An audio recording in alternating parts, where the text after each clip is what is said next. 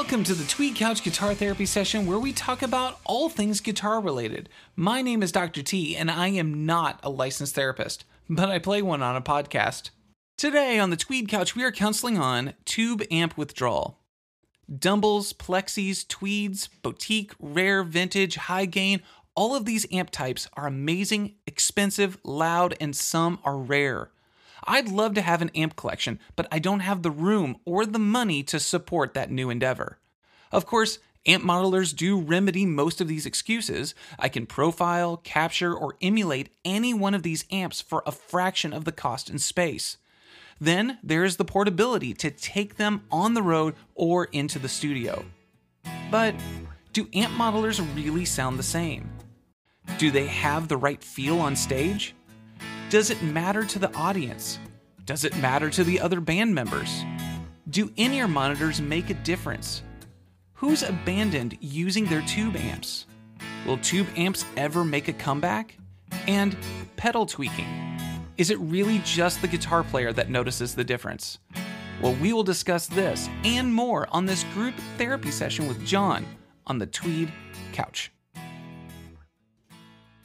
Well, John, it is great to have you back with us again on the couch for a little bit of group therapy, talking about tube amp withdrawal. So, thank you, John, for being back on the couch. Dr. T, this is one of my favorite places in the entire world. Is uh, snuggled up on the couch. Yeah, hold on, snuggled. Yeah. But, are we really telling everybody? With my I mean, th- no, just with my thoughts, and uh, it smells like Jason. It's great. We're good. Yeah, that's right. And and Lloyd, Lloyd, Lloyd, Lloyd was your most recent on here, I think. So yeah, that's right.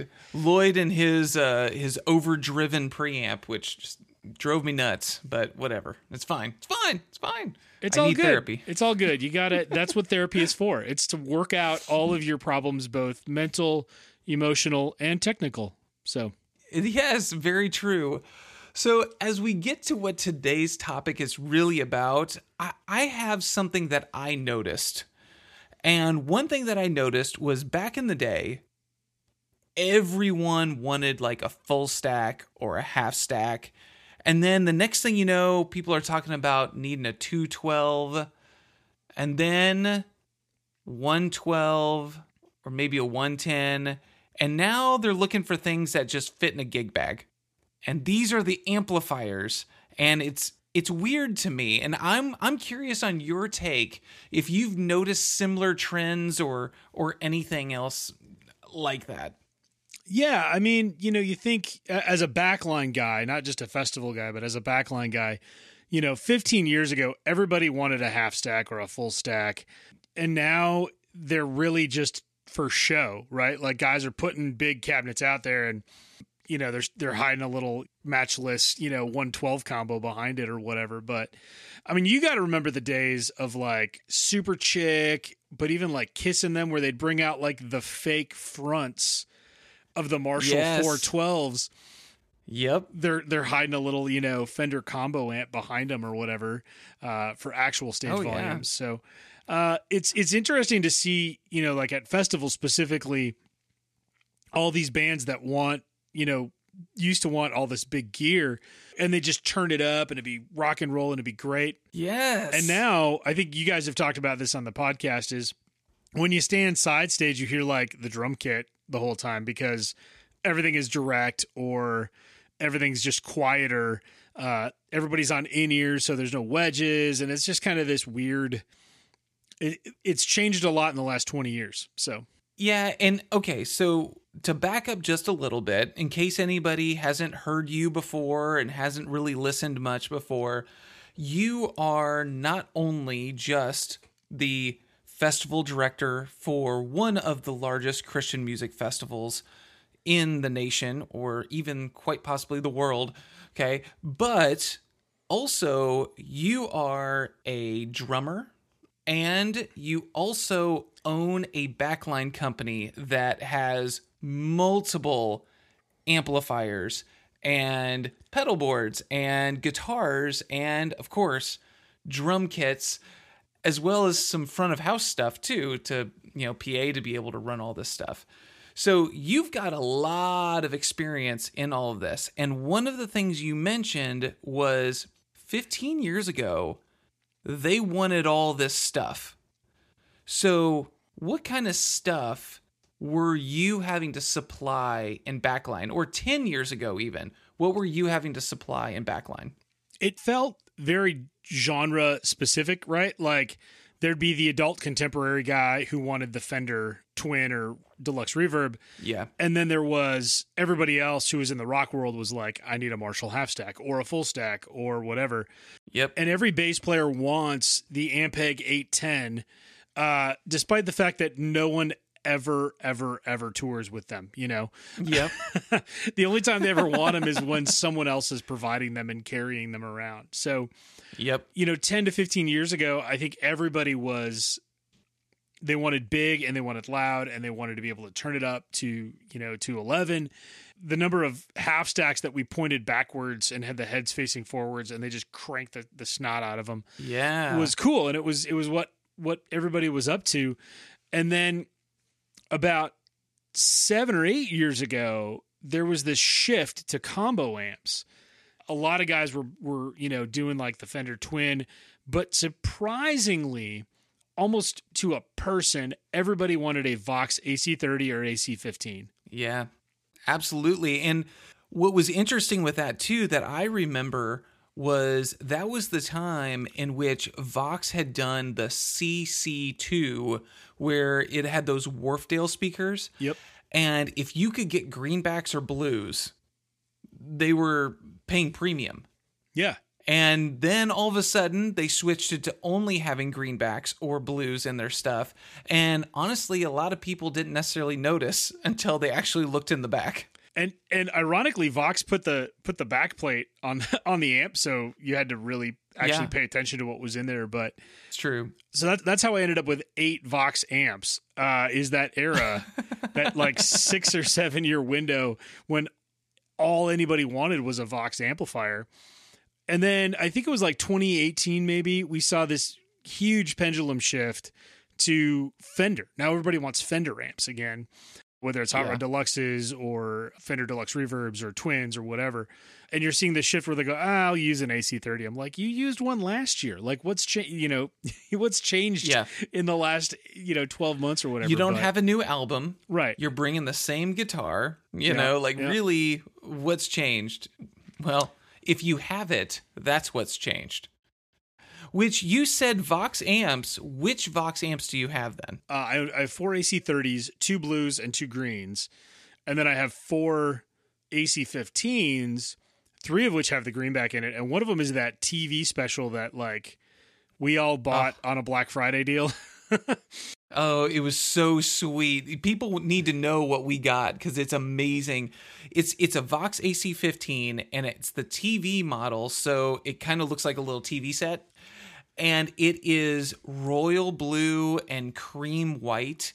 And it doesn't look like the normal Vox with the normal Vox grill. If you have watched any of my YouTubes, you'll see my Vox AC15 TV, and it's so cool. It's so very, very cool. But that was one of those back when Black Friday deals were like super awesome.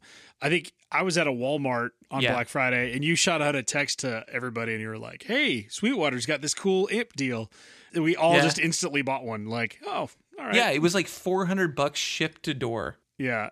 And they uh they ran out of them like instantly, but we all they honored it. So I got mine like a couple weeks later. But yeah, Nice. it was it was it was very interesting uh, to own that one. But yeah, so there was this again huge shift to to to Vox amps. But I think you know you and and Jason have touched on this a little bit in the past. Is going to modeling amps, switching to modeling amps, and you know guys Yeah. playing direct and just ditching the amp entirely. And it's been an ebb and flow. Like when the Kemper first came out, and you'll remember this, like Mhm. everyone showed up with a Kemper and they were like, "Oh, just leave the amp for backup, but here's my Kemper."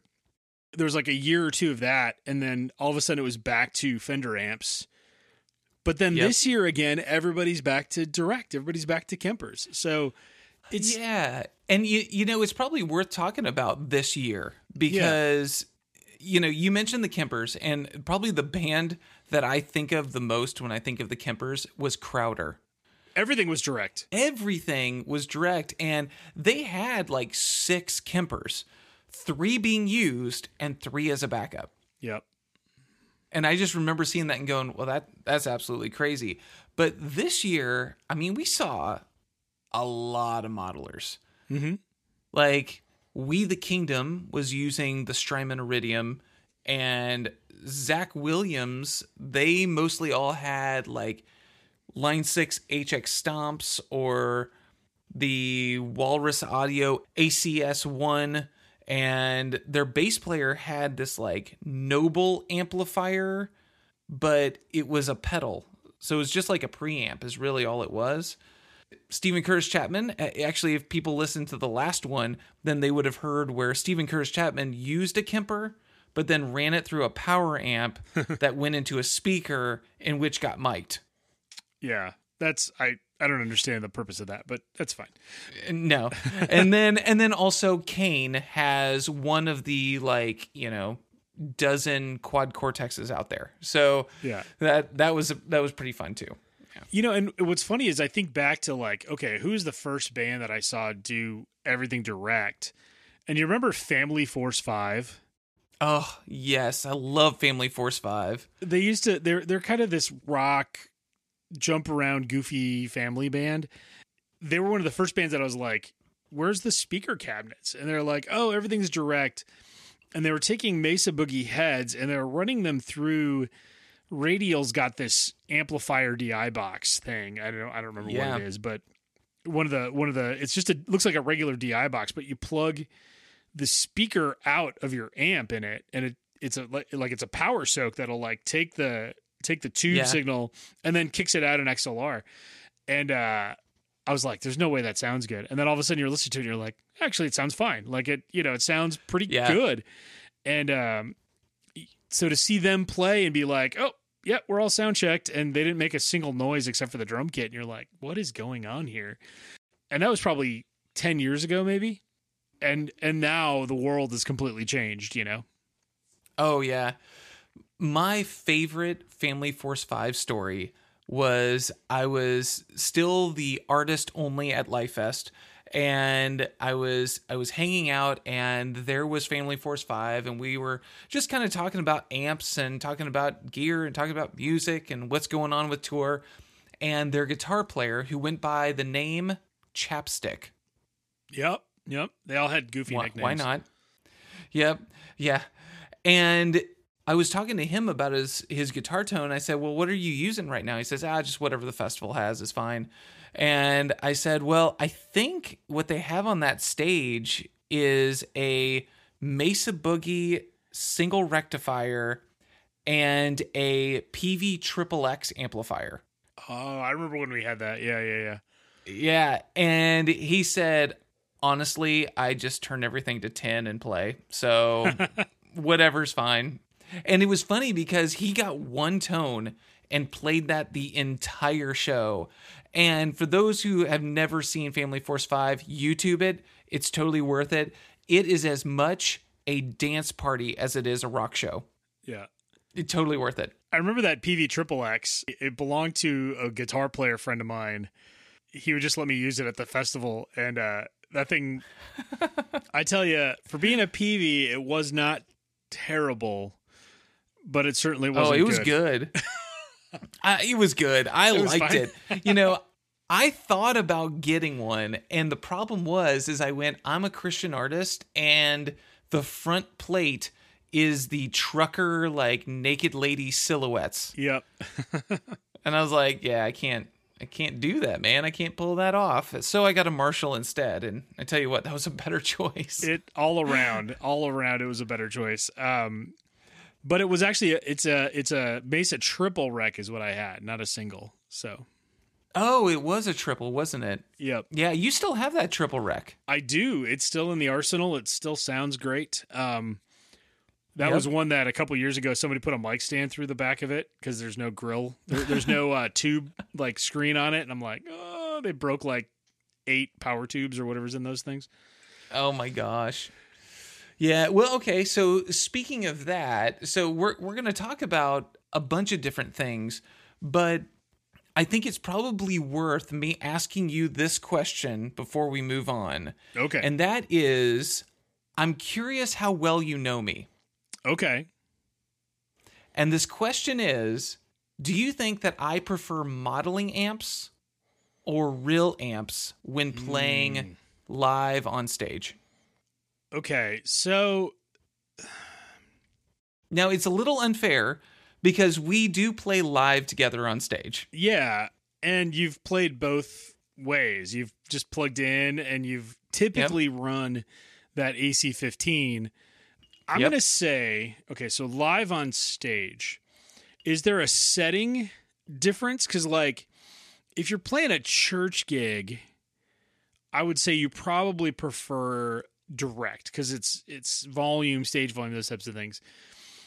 But knowing what we did in Chicago when we brought out two Marshall half stacks, I think you prefer True. I think you prefer the, the the the guitar amp. When we can turn it up, I think you prefer the guitar amp versus direct. So, what's interesting is that you mentioned a caveat of when I play at church Yeah. versus when I play out in the bigger gig. Yeah. And it's actually the same answer. I prefer the amp always. Always, always, always. I love it on stage. I love being able to hit something and hit a note and then get a little closer to the amp and it just bloom right in front of me. I love that when I walk around the stage, depending on where I'm at on the stage, I might get a little bit more of a of a certain tone or feedback or whatever. My confession is I am the modeler king. I have lots and lots of modelers that I've gone through. And it's the reason why I go through so many modelers is because I can't find the amp in the room sound perfect.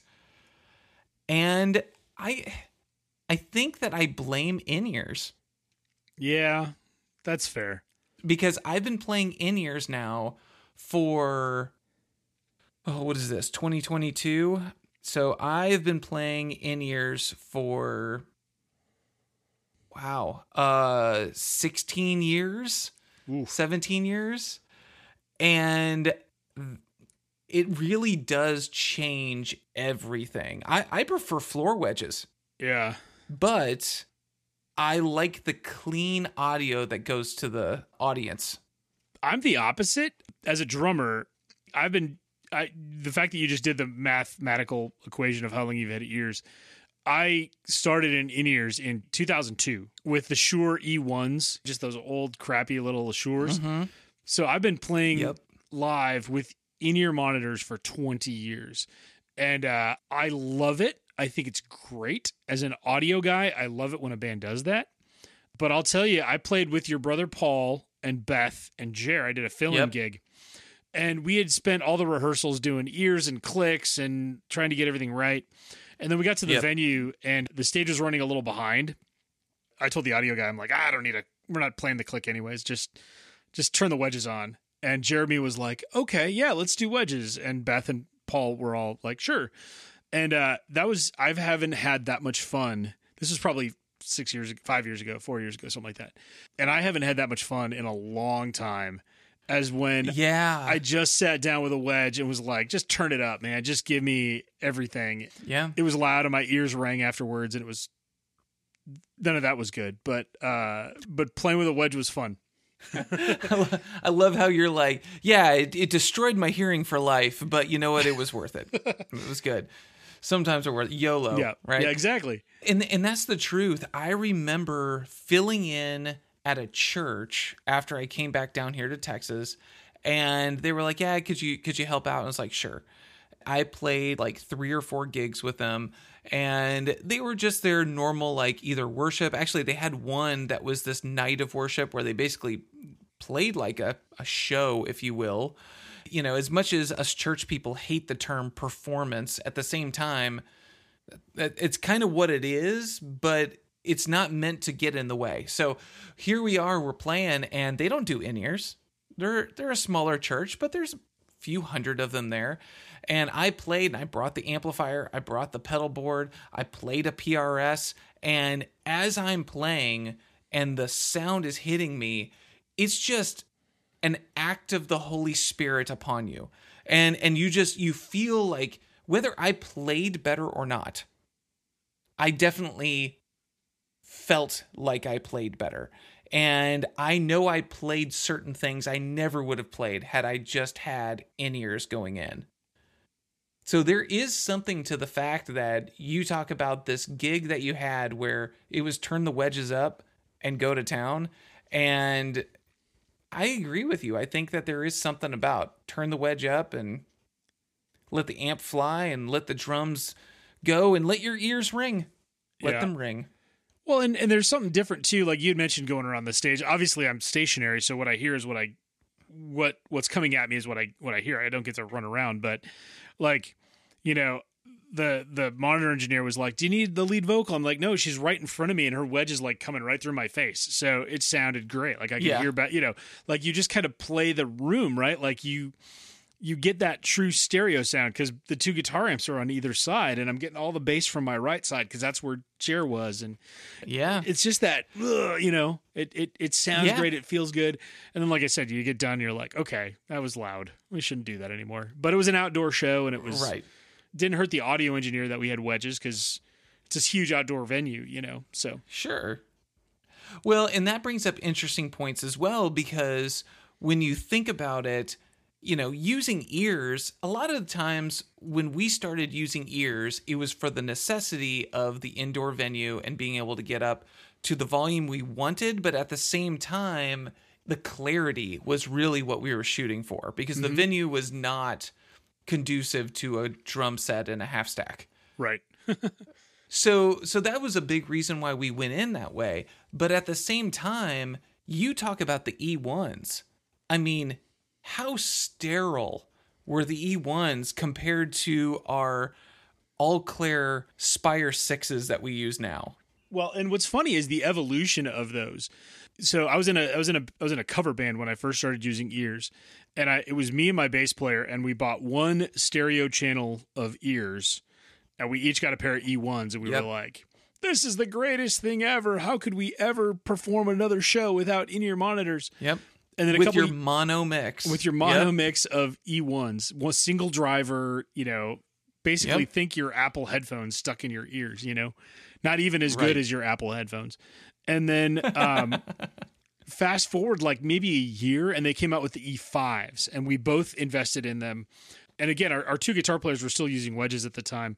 All of a sudden, I'm like, how would I, how did I live with this E5? Like now, I've got these. You Oh, know, yeah. E- or how did I live with the E1? I now have the E5, and it sounds amazing, and it's great fast forward again and then i got my first set of custom molds and i'm like oh my gosh how did i ever live with the e5 and and like you said now i think you know you and i both have spire sixes and uh Yep. y- you know they they sound amazing Alclair's a great company if you if you're looking for ears check out all Yep. clear they're amazing 100%. no endorsement necessary nope. you know, on a side note, actually, I blew a driver in one and I brought them back, and I bought mine like three years ago, and they were like, "Oh, it's covered under warranty. We'll just fix it." And they ship they shipped them back to me. I'm like, such an amazing company. Anyway, Yeah, they are. And now I've got great fitting in ears that I love. As an engineer, I mean, even when I'm having to mix ears, you know, you want that good fit and that good sound, and and you know, your ears just get tired after a while, and uh, especially when you play long sets and long days and whatever. But Yeah. you know, again, that evolution of hearing in ear monitors for the first time and going, how could it get any better to what I have now? And I'm Yeah. like, how did I ever survive with those crappy Yeah. ears? But then, like I said, you go back and you you play a gig with wedges again, and it's like, oh yeah, I remember what this used to be like. And I think, Yeah, and it, and it's different the energy feel you have from the two of them. Mm-hmm. And you mentioned that you were like, oh yeah, Jer was on my left, and I had this bass sound, and Beth was right in front of me, and her monitor was blaring back, so I got all this vocal, and Paul's over on my right, so I've got all this guitar that's coming at me, and then I've got my drums surrounding me. When I hit the hi hat to the right for you because you're lefty. Yeah, I'm- I'm you know, and the floor tom to the left you know you're you're getting all of these sounds from all these things it's it's listening in dolby 19000.4 you know it's like what is this right and that's one of the things that I've really noticed because I, for a long time, was a mono ears guy. Mhm. I refused to do stereo for the fear that if I went stereo, I wouldn't hear things very well. And it wasn't until at church I had a stereo rig going. Well, not guitar wise, but like stereo ears, you know, and I had a wireless to it and everything. And I went, you know what? I'm having a tough time getting anything clear. Can I pan my guitar a little bit to the left and my voice a little bit to the right? Go ahead and put the other singer a little bit to the left. Okay, where's the drum set? Okay, put that a little bit more on the left as well. Where's the bass part? Okay, put them a little bit more on the right. And oh my gosh, it brought back some of the live, Yep. the things that were missing, which is bringing us back to modelers versus amplifiers. Because well This became an though, monitor because- podcast, you know, really quickly. yeah i know. But seriously the reason why that i even bring that up is because that is similar to what's going on with the whole modeler versus amplifier. I think we are on this craze of new interesting fun modeling amplifiers but then what we're also getting on top of it is we're getting people who go home and go man i just love to plug into my fender Yeah. I've got a model of it, but I love plugging into my Fender. I think there's a little bit of the the sound guy influence that happens with some of this too. And and to your point of the ears, like I think people are like, well, it sounds good in my head, and we use in ears anyways, so I don't I don't get to hear my my matchless or my Dr. Z or whatever they're touring with, you know. Right. And is it a little bit of it sounds good enough? Like, because as an audio guy, so what when I am a front of house engineer, I don't care what you're sending me. If it sound if it doesn't sound the way I want it to sound, it's going to sound the way I want it to sound out front, anyways. You know, I've heard people talk. Uh, some artists, actually, a friend of mine, who tours with some of these. I'll call them casino bands. You know, you think like Dennis DeYoung Okay. and and Styx and some of these some of these bands that were were the the highest of highs, but now they're kind of the you know they're they're playing the the casino shows. They're playing the you know they're still out there doing their thing, but they're not they're not selling out arenas anymore. I was talking Right. to him about this this very topic, and he said, you know, we almost had the band off of their Marshall half stacks and onto modelers, but then they saw another show that only had modelers, and they're like, oh, it sounds stale. And uh, Dave, my buddy who mixes for he goes, "Yeah, but that's that's the audio engineer. That's the rig. That's not the sound of what they're getting, right? Like that's what you're feeling is what the audio guy's doing, not not what we're doing." And because Dave's like, "I've mixed you guys with the modelers, and it sounds great," and they're they they want their half stacks, but it, it's it's interesting to hear, you know, people who who refuse to use modelers or people who refuse to leave their guitar amp when they're playing these giant outdoor venues or these giant arena shows and you're like it all depends on what the sound guys do it has nothing to do with what you do on Yeah. stage Okay, so this brings up an interesting point because this was actually something I was thinking about as well. Is that pedals themselves, like guitar pedals, they've been modeled for decades and widely used. Yep The Echoplex is a wonderful example of that, right? Because that gets you that gets used everywhere. Okay, so this got used for a very long time. So does this tell us now with the fact that amps and amp modeling is starting to become a bigger deal and it's starting to get used more widely? Does that mean that amp modeling has now gotten to that pedal modeling side where it started off okay, but people used it and loved it. Then all of a sudden you get all these other pedals that people used and loved. And now you get these amp modelers that people used and went meh, meh. And now all of a sudden they're using and loving.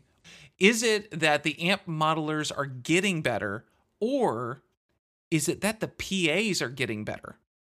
Is it that the audio engineers are able to EQ them better? Which one do you think it is? I, I think you go back to the source of live audio right back in the day when the beatles were doing it and it was like these crappy Shure brand and custom like piles of speakers that just tried to make it louder to what we have Yeah. now which is these phenomenal like crazy intelligible line array systems and even ground support PAs sound amazing now, and you're able to reproduce more what you want, and you're not limited by what the PA sounds like. I think you're right on the money with with the fact that I joke with bass players all the time, like you can bring whatever amp you want. I'm going to stick you through my radial DI. Like that's the that's the tone that I want. Is yeah. we're going to plug you into this either a SansAmp or a radial, and I'm going to get the green light to come on and be like, that, "That's there's my bass tone." I, I don't care what you want it to sound like on stage, and it's it's similar with with live. From an audio engineer standpoint, it's easier to plug into the back of a modeler and go, "Okay, this is the tone he's giving me," as opposed to the whole like you stick a mic in front of it, and then you then, you know you let them play for a while, and you go, oh, I'm going to move that a little bit off axis, or I'm going to move the mic here, or whatever. Yeah. Um, Let's get a different mic. Let's dual mic it. Yeah. Yeah, and as opposed to what you know, all right, just come out of the you know line six helix or whatever, and and yeah, turn it up. You know, it's like keyboards. Like keyboard players were never worried about their tone; they just sent you a signal. Right. And, and now guitar players are the same way. And I, I don't want to break it to guitar players, but you know, what you do on stage when you tweak your pedal like 700 times, no one knows. Nobody's ever heard. No one, no one gets that. No one understands what you're doing. And no one's he- no one hears the difference between this and the uh, and okay now now it's right now it's right. No no one cares. Okay you know what? But they would know the difference. Okay you know what? We're gonna talk about this. We're gonna bring this back we're gonna talk about this. We're gonna listen to a word from our sponsors. Okay. And then we are going to talk about that good sir mr drummer. You're left-handed anyway. All yeah. right, so let's hear from our sponsors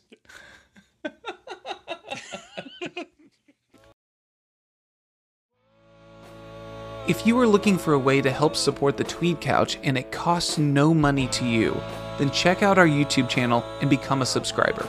Also, you can tell someone about the podcast and share an episode with them. Thank you for listening and thank you for your support. Who doesn't love a party with a purpose? If you love music, family friendly, and camping, then you need to come to Lifest. In 2023, they will have festivals in Wisconsin and Tennessee. I'll see you there.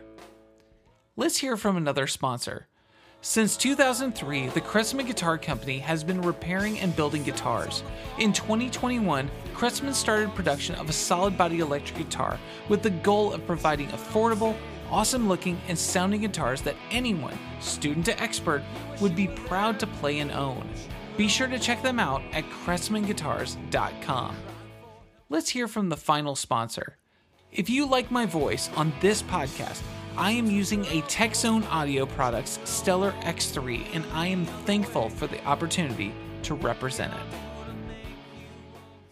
Okay, well, we're back. I've cooled off a little bit. so, you're right. A little bit of tweaking doesn't do a whole lot, but at the same time, I will say that the way we feel when we play makes us more comfortable. So I'll, I'll give therefore, you, you, you are getting something. You know, it's kind of like, you know, the drummer's going, hold on, I just need to move this cymbal just one more over and tilt it down just a touch. It'll it'll make all the difference. And it's like, yeah, but you literally reached over there earlier and it was fine. It was fine. but now it's not. Yeah. I'll give so you I'll give it. you that one. I'll give you that one. Yeah, that's that's fine. Yeah. all right. So okay so to, to, bring it back to something else i do want to mention something. I mentioned earlier about the pedals were a modeling thing for a while. Yeah. And one of the first like modeling distortion style pedals i would actually say is the boss sd1 or the tube screamer. Yeah. Because you might look at those and go no no no those are analog pedals. Right but what was their purpose their purpose was to emulate tube distortion, tube breakup. Yeah, I honestly my favorite pedal is still the Governor, the Marshall Governor pedal, the original one. I have one of those. It's, a, it's such a great pedal. Yeah, it is. And you know, and the thing is is that that's what they were meant to do. And people today still buy multiples of tube screamers getting that right sound. And it's all meant to emulate tube distortion. So I, I know that's a thing. And actually, back in the 80s, that was huge. But then we get to the 90s. I don't know that we have as much with that. I mean, yeah, we had Fulltone, which, by the way, Fulltone, a little RIP, a little rest in peace, because they did decide to close doors this year. Hmm. Yeah, he he's tired of the stuff. He's said some things. He's getting old. So he's yelling at the clouds, kind of like us, talking Get off about my lawn. tubes and uh, modelers. so, you know, there wasn't a whole lot. Nobody played Line 6 Flextone 3s and Spider Amps on stage. But the thing is, is that by the time we got to like the 2000s, 2010s, you started to see like Kempers and Fractals and the 2020s, the the quad cortexes. And I really do think that modelers they've got something going for them. So to back up just to just to touch on what you said you know when the line 6 came out with the what was it the ax212 or whatever it was their their first like modeling amp. Yeah, wow, you went to the AX212. it was huge with cover bands because they needed to sound Yeah. like uh, oh i need to sound like you know the deep purple Dire I- Straits as well as the Beatles, as well as Van Halen, yeah as well as Nirvana, as well throw in as- some some Pearl Yeah. Jam to Alanis Morissette to Jewel, you know, or whatever, all in the yeah, one. that's right. all the Some one set. Steve Miller all the way down. Yeah, Yeah. I get it. And uh, I think you know what's funny is I, I do a lot of these battle of the band competitions and stuff with high schools or and and different different organizations and whatnot. And the number of Yeah. kids who are coming through still with like whatever it is now, the Spider Five or whatever, because they don't have to spend a ton of money to get all of these different sounds, and they don't sound terrible. I mean, they're not great, but they don't sound terrible. I mean, not like the old uh, Digitech like RP 100 or whatever when that came out. Uh, I I only I only bring that up because I have one. I think I still have one in a closet somewhere. Um, because I, as a drummer who plays guitar, you're like, oh, I can sound like this, and then push a button and it sounds like that, you know. But even for recording back in the early 2000s, when Line Six came out with the old kidney bean shaped pod, the original Oh, Line. Six pod, like that was revolutionary for what people were doing. Like, man, if you had oh man. if you had a Mac Tower G3 and a pod, you could Oh yeah. make terrible sounding music with the best of Yeah, them. but you thought it was amazing. Yeah. Using some, you know, Cool Edit Pro or whatever, Garage Band if they had it GarageBand, yeah. I don't know. Yeah. It- I tell you what, that Line 6 pod kidney bean was a gateway drug to whatever you were looking to get. Yep. Because it's like, oh yeah, yeah, yeah. Here, here, test a little bit of insanity. Yeah, you want some of that? All right. Okay, you didn't like it? That's cool. That's cool. We got crunch. All right. How about this? You want a little bit of that? You know, and the next thing you know, what you have is you found a sound you liked and you went, oh, well, that's supposed to be a JCM 800. I think I want a JCM 800, but you couldn't afford a JCM 800, so you got yourself like a Marshall JCM 2000. Yeah. The 212 combo or whatever. Yeah.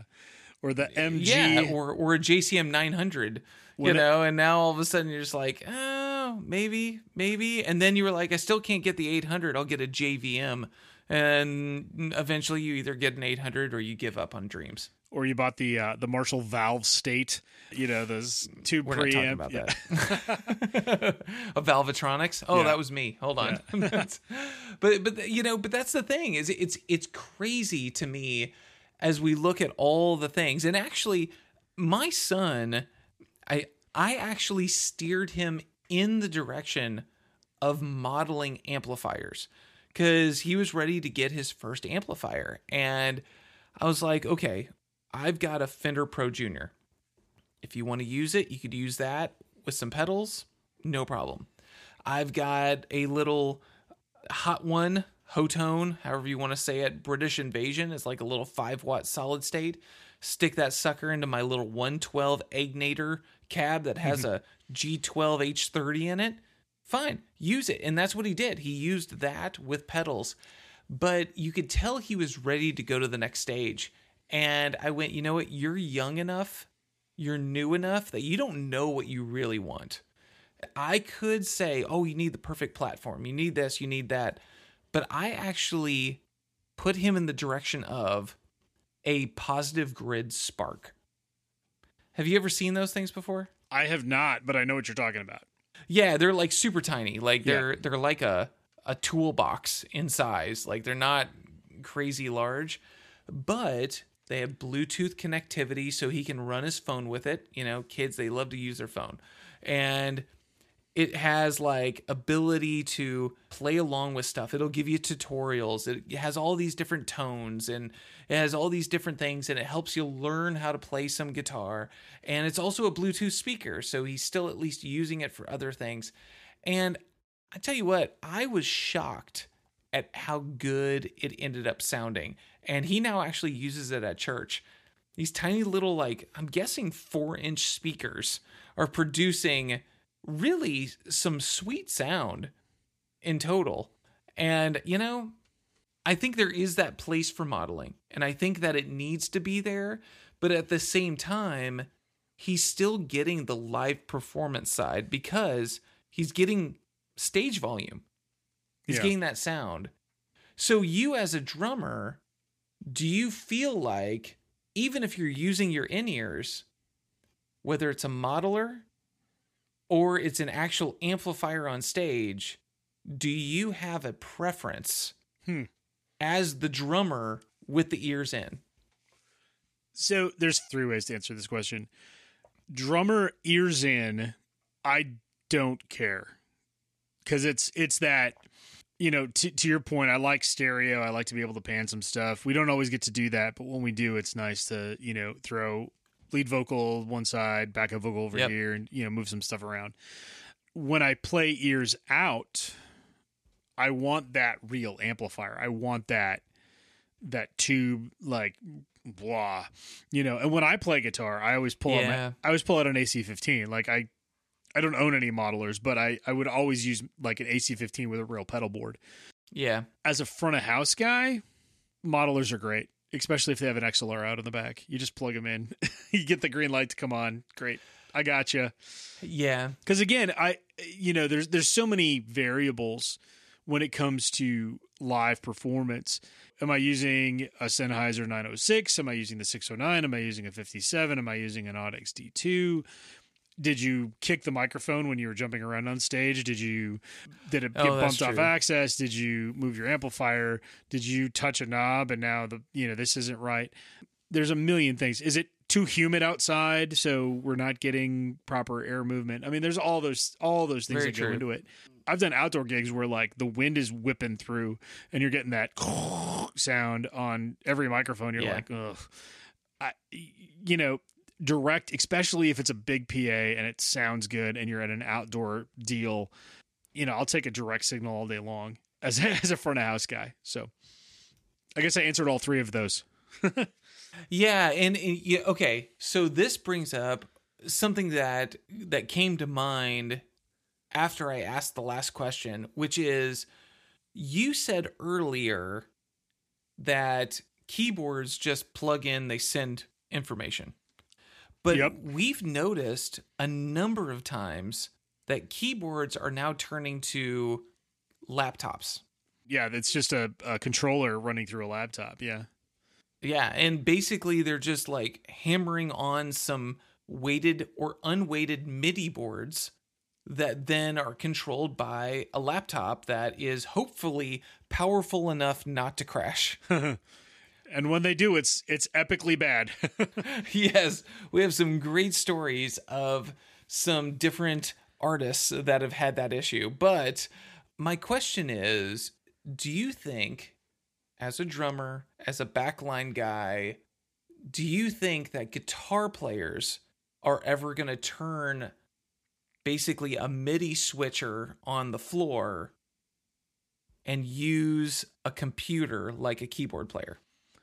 I have seen guys do that. I think there's a there's a there's a program called AmpliTube. It might be. I I, I could be Yep. making that up, but That's okay, it correct. Okay, great. No, yeah, that's one of them. um, I have seen it, and on the rare occasion, I've seen guys literally take their guitar out into a into a preamp, into AmpliTube, into the PA.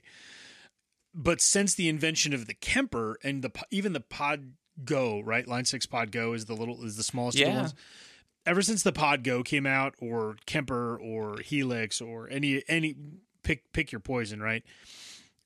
Guitar players are not using laptops because I think their hardware has gotten so good. The reason Yeah. keyboard players have gone to laptops is most of them already own a laptop. The keyboard sounds are great, and they don't have to spend eight thousand dollars on a Nord Stage Two or Stage Three to have a board, and travels way easier, right? Because you've got this little thing that fits in a backpack, and you've got this laptop that fits Right. in a backpack, and away you go.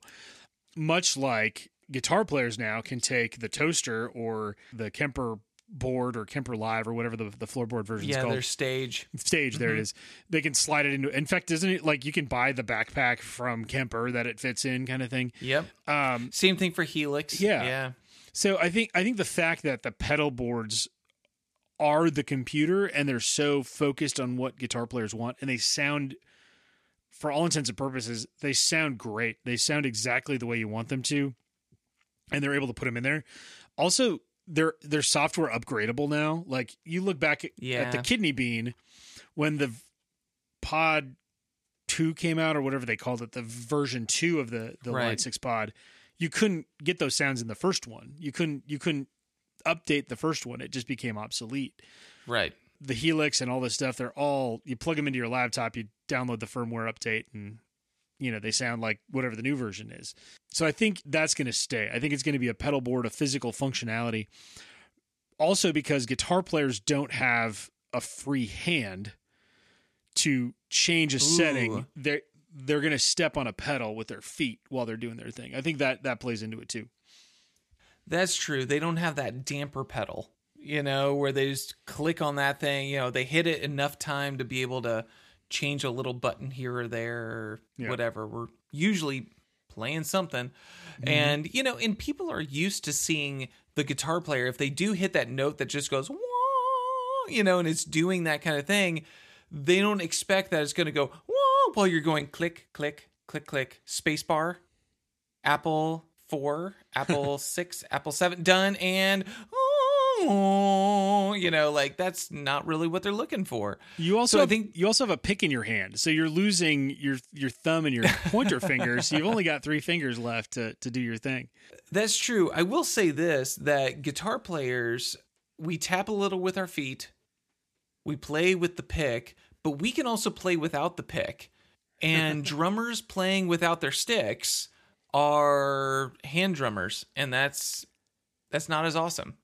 Yeah, but drummers have to deal with track rigs all the time. They're the ones who have to, you know, they they stick a stick under their under their armpit, and then they're like firing tracks for the band and stuff. So uh, they That's right. So that the band that's a three piece actually has a keyboard, backup singers, and somehow a dobro during their Yeah. song. Yeah, and the and the doubled vocal, the doubled vocals, and the uh, yeah. That's that's very true. That's very true. But you know, you know, so we talk about all the things that that we have, and I will say that even though it seems like someone with modeling capability gets the ability to have their Fender amp, their Vox amp, their Marshall amp, their Mesa Boogie, their Tyler, their matchless DC30, even though everybody gets what they want using that, I will say the person who is just stuck and says, you know what, I need my amp and my cabinet and whatever, they actually have the ability to do modeling as well. Because the attenuators nowadays Yeah. have gotten to the point where they have Bluetooth technology, they have delay, they have reverb, they have stereo out, and you're like, hold on, I only have a 112, right? But you get stereo out. Okay, great. You know, and mm-hmm. they have all those things as well. And so I think I truly believe that uh, there will not be computer guitarists in the future unless it's a special genre. But at the same time, I'm pretty positive that once this generation of ACDC, Stones, Aerosmith, like some of those like classic, actual classic rock artists go, by the way, I truly believe that the next era is going to have a lot of technology we don't notice, but is making everything the way it is. Hmm. That's an interesting thought. I view it very cyclical in the sense that I think Okay. right now everybody's like, oh, you got to have the modelers, you got to have this, you got to have that. And then I Yep. think it's going to come back around where it's going to be like, no, man, to be cool, you got to have the 412 cabinet, you got to have the whatever. Yeah. I think there's going to be a lot of that. The other thing is, and this is a live sound conversation, when digital desks in recording studios became real popular with Waves plugins and all this stuff, Yep. Avid, who did the profile console, it became super popular in the live realm because everybody needed everybody needed auto tune and everybody needed all of these things so you could sound like your Yep. album. Right. And that's almost I don't want to say it's gone away, but it's it's gotten way less in the live realm because now it almost feels like specifically at least in the Christian market, there's been this like full circle back to think for King and Country, man. They've got 40 inputs on stage with all these drums and all this stuff, and they're not sampling Yeah. anything.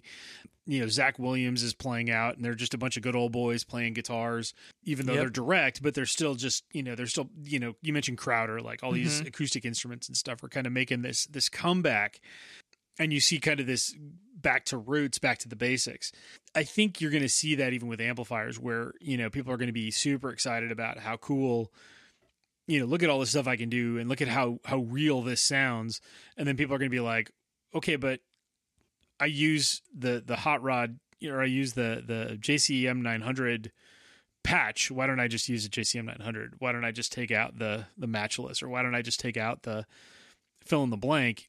Because that's all I'm using this Kemper for you know, I, I think Yeah. there's going to be this, you know, cyclical action to back to tube amps again. I I don't think they're ever going to go away. I don't think they're ever going to die because they still make them and they still sell them and they still are popular and they're still Yeah. worth money from a from a uh, you know store standpoint. I mean, they're going up in value. People are still buying them. Yeah. Um, they still It's true. you know it's still going to be a thing and at the end of the day i mean we talked about this when when i had to pull when i didn't use ears with jer or you've you know you did a church service and even i mean other times that we've just done no ears there's still that moment when you're like oh this is this sounds so good man like this feels good whether it's you Yeah. playing to seven people in a garage or you playing in front of 7000 people there's moments where you just want to either drop an ear or just just just feel that experience and you can't do that Yeah. with a Kemper. You can't do that with a keyboard rig direct to the PA.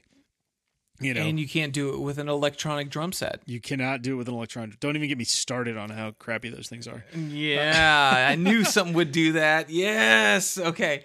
All right. So, with all that, let's go ahead and let's get to the final thoughts. And this is my question of the final thought.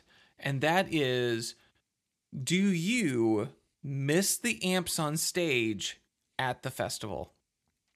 I understand you're the festival director, so you're not talking as a drummer now. You're Yeah. not talking as someone who loves playing music live. You're talking about from the aspect of the person going, I want this festival to be as sweet as possible and great for the concert goer, the payer. Do you miss the amps on stage? Not one bit. Not at all. I I it I, I lean back into my audio engineer mindset and go, it's so much Yep. easier to make it sound exactly how you want it when you don't have this loud thing on stage. You know, some of the bands do it right. You know, Skillet turns their amps around and they just blow it out the back of the stage. Yeah, they do. Even even Mac Powell, you know, they're they're live on stage and they're not super loud, but Yep. you can control everything. The the micromanager in me goes, you can control exactly what it's going to sound like when everything's a Kemper or everything's a modeler. Yeah. It doesn't bother me at all that they do that. The flip side of that is, yeah, the bands that blow it out the side or blow it out the back of the stage, it doesn't really affect 20, 30,000 people in a crowd that much anyways. Because at the end of the day, it, it comes down to what the audio engineer's getting at front of house, and that's what they make it sound like. Right. But me personally, like you, standing on the side of the stage from time to time, yeah, it doesn't sound as fun. It's not as fun. You don't get to hear what's going on. You got to go out Yeah. front, you know. But again, we don't put on festivals for the fluffy white bunnies or myself or you know whoever to stand on the side of the stage. We put the festival on for the for the people that are out in the crowd. That's Right. who that's who gets the, the the best experience. So Yeah. The ones that pay our paycheck. the ones that the ones that buy a ticket, mm-hmm. yeah. Yep, that, that's the truth. And, you know, so me as a fluffy white bunny, as someone who helps with the production in all many aspects of all the different things, do I miss the amps on stage? Actually, not as much. And, and largely it's because when the amp goes down, we got to come up with something else. When they bring their own gear, because we don't supply that, and it goes down, well, then we have to supply something. But how often does the modeling gear go down at these festivals? So far, it's been little to none. I, I would echo that with, and when it does go down, it's they grab the other one that they brought with them because the touring bands carry a spare. Yeah, that's true. That's very true. But with that said, I know we're on final thoughts, but don't you actually have a story of you spending a few hours trying to get someone's bass rig to work because of the modeler? So it was a, a, a solo artist who travels with the band in a box, and when he couldn't get it to work, I first of all texted Dr. T to go, "Hey buddy, have you used the Roland RC 600 or whatever model it was?" Yep. I was engineering the show for him, and uh, you know he's got four outputs or whatever. He's giving me bass and guitar, and you know the loop and the the drum sound that he recorded into it, and yeah, man, it was it was a nightmare. Eventually, we figured it out because it was it was a new pedal to him. He had he had the older version and couldn't get it to work, but yeah, sometimes you just got to go, man, just just play your guitar and yeah, everybody yeah. will be fine. And you know, and I remember texting you, and I was like, I've never had it before, but it's a routing issue. Yeah, is the fe- effects loop on? Did you route the input? Did you? yeah, yeah. and it was something weird, like you have to route the input to the channel as well as the output, even though it's recorded on that channel. And it was it was one of those things where all of a sudden we watched a YouTube video and he was like, "Oh, I'll do this." He turned it on. And all of a sudden we're like, "Oh my gosh, we got it! Uh, don't touch anything." Uh, there is something nice to just plugging into the amp. That's for sure. just plug it in and make make noise, man. That's all it's got to be. So I guess as far as my final thoughts to bring to all of this is I'm with you. I, I think that there is a number of things at the festival that I appreciate when it is the real amp, but most of them are selfish. I enjoy walking up to a stage and I feel like it's like when I see that everything's going well and then I go side stage and I hear everything's going well. I'm like, all right, I'm done, and I leave. Or I stick around until I'm called. But whenever it is a modeler and I hear it out front and I go, man, that sounds good. And I go side stage to make sure everything looks like it, it's going all right. And I go, all I hear is drums. That's it. And like low end, but I wouldn't call it bass because it's just the subs coming back at you something's not right. It, it freaks me out a little bit. And then I leave because I'm uncomfortable. Yeah. At the end of the day, honestly, I don't really notice as the concert goer. And uh, I don't want to say that tube amps are dead. They're not. They're absolutely not. Um, but I will say that from the side stage, I do go through withdrawal.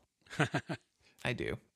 I think there. Yeah, I think there's a there's a you know, obviously some bands have a super reliance on technology right now, and it makes amazing concert theatrics and presentation and, and performance.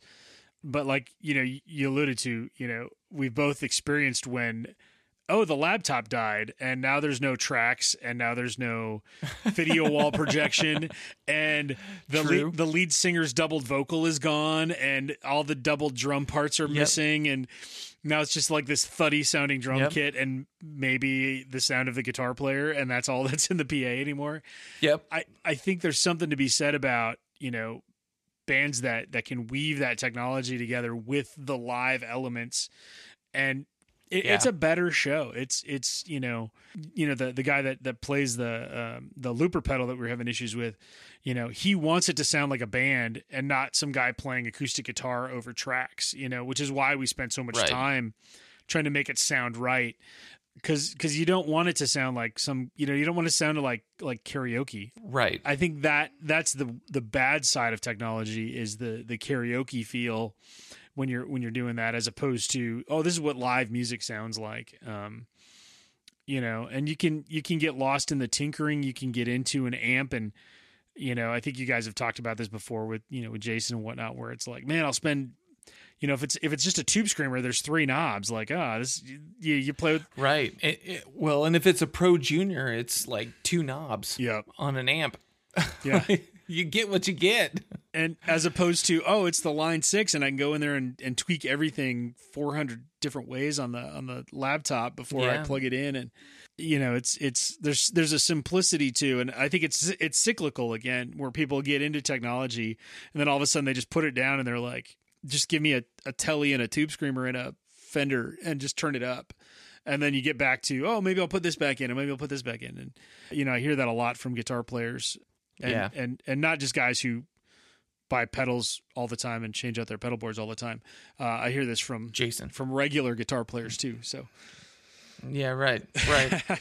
okay, so after that throwing under the bus, you know what? That is perfect a way to end all of this stuff. So I will say, John, it has been great to talk to you about tube amp withdrawal because I could talk to all these different people who are guitar players, but to get a drummer who sits there and goes, you know, honestly, I don't care if I have ears, but if we have wedges, you better bring the big dog. yeah I don't care if you have a Prius or a Kia Soul. Like, you better bring the 412. You know, I appreciate that. Yeah Of course, you own 412s, so there's that. So, thank you, John, for being here on the couch to have some group therapy. Honestly, mostly for me, but for us. yeah it's always my pleasure i love it here uh I'll, I'd, I'd love to come back anytime so Excellent. And you can let go of me now because Okay. the snuggling has been long there's enough. there's no more cuddling i like being the big spoon though so we're good All right, until next time. Bye. If you like what you heard, make sure you hit like and subscribe. Also, be sure to leave five stars and a review. Make sure you also check us out on Instagram, Facebook, Twitter, and YouTube. And remember, you are your greatest asset. Until next time.